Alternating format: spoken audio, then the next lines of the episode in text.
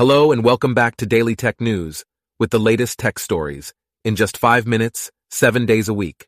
Here are the top tech stories for Tuesday, August 8th, 2023.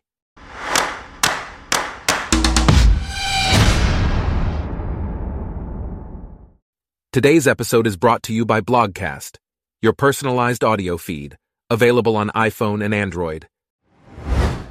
First off, authors are expressing frustration with AI tools that are using their books without their consent. Shakespeare's project, Prosecraft, uploaded and scanned over 27,000 books to analyze their language. However, after receiving backlash, the creator took down the website. This has left authors frustrated with the proliferation of AI tools that continually use their work without permission.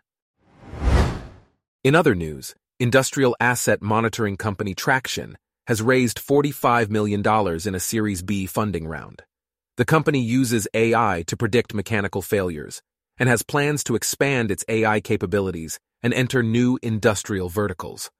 With over 500 customers representing 1,000 manufacturing plants, Tractian's technology impacts around 5% of the global industrial GDP. Meanwhile, Zoom has clarified that its new AI tools do not steal ownership of user content. The company faced criticism for its handling of customer data for AI training.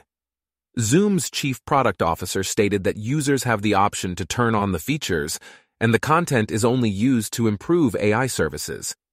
It's worth noting that other companies, like Google, have also faced scrutiny for how they use customer data to train AI models.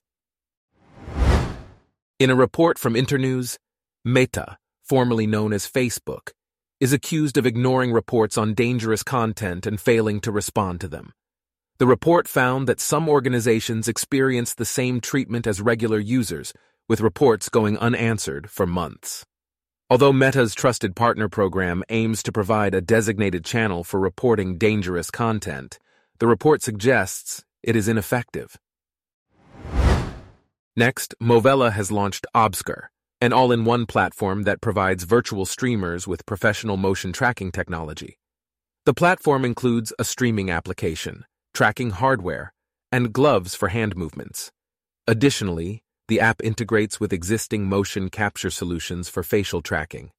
Movella's offering competes with Sony's Mocopi sensors, though Sony's lacks finger tracking and has limited battery life. Moving on, Microsoft's Bing Chat is now available on Chrome and Safari mobile browsers. Previously, it was only available on Edge and standalone apps. Bing Chat uses ChatGPT 4 from OpenAI and offers more up-to-date information thanks to Bing Search.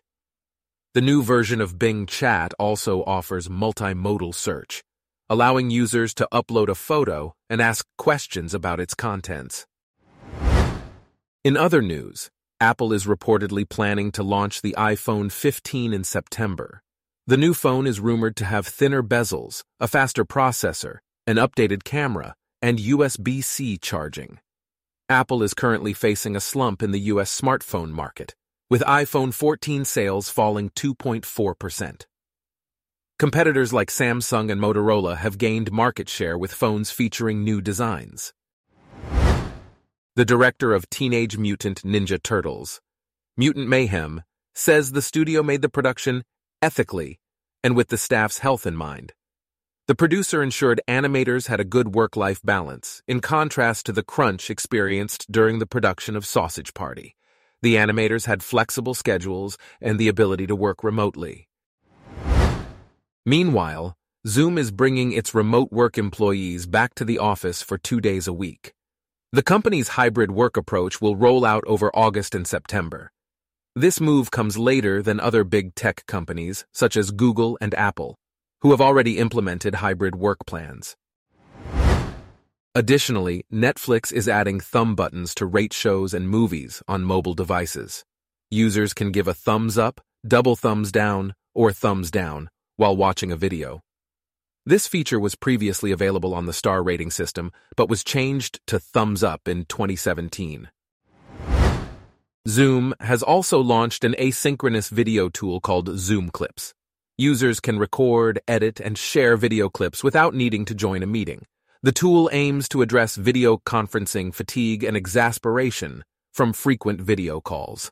Zoom has expanded its range of products and partnerships, including workplace collaboration features to compete with other platforms.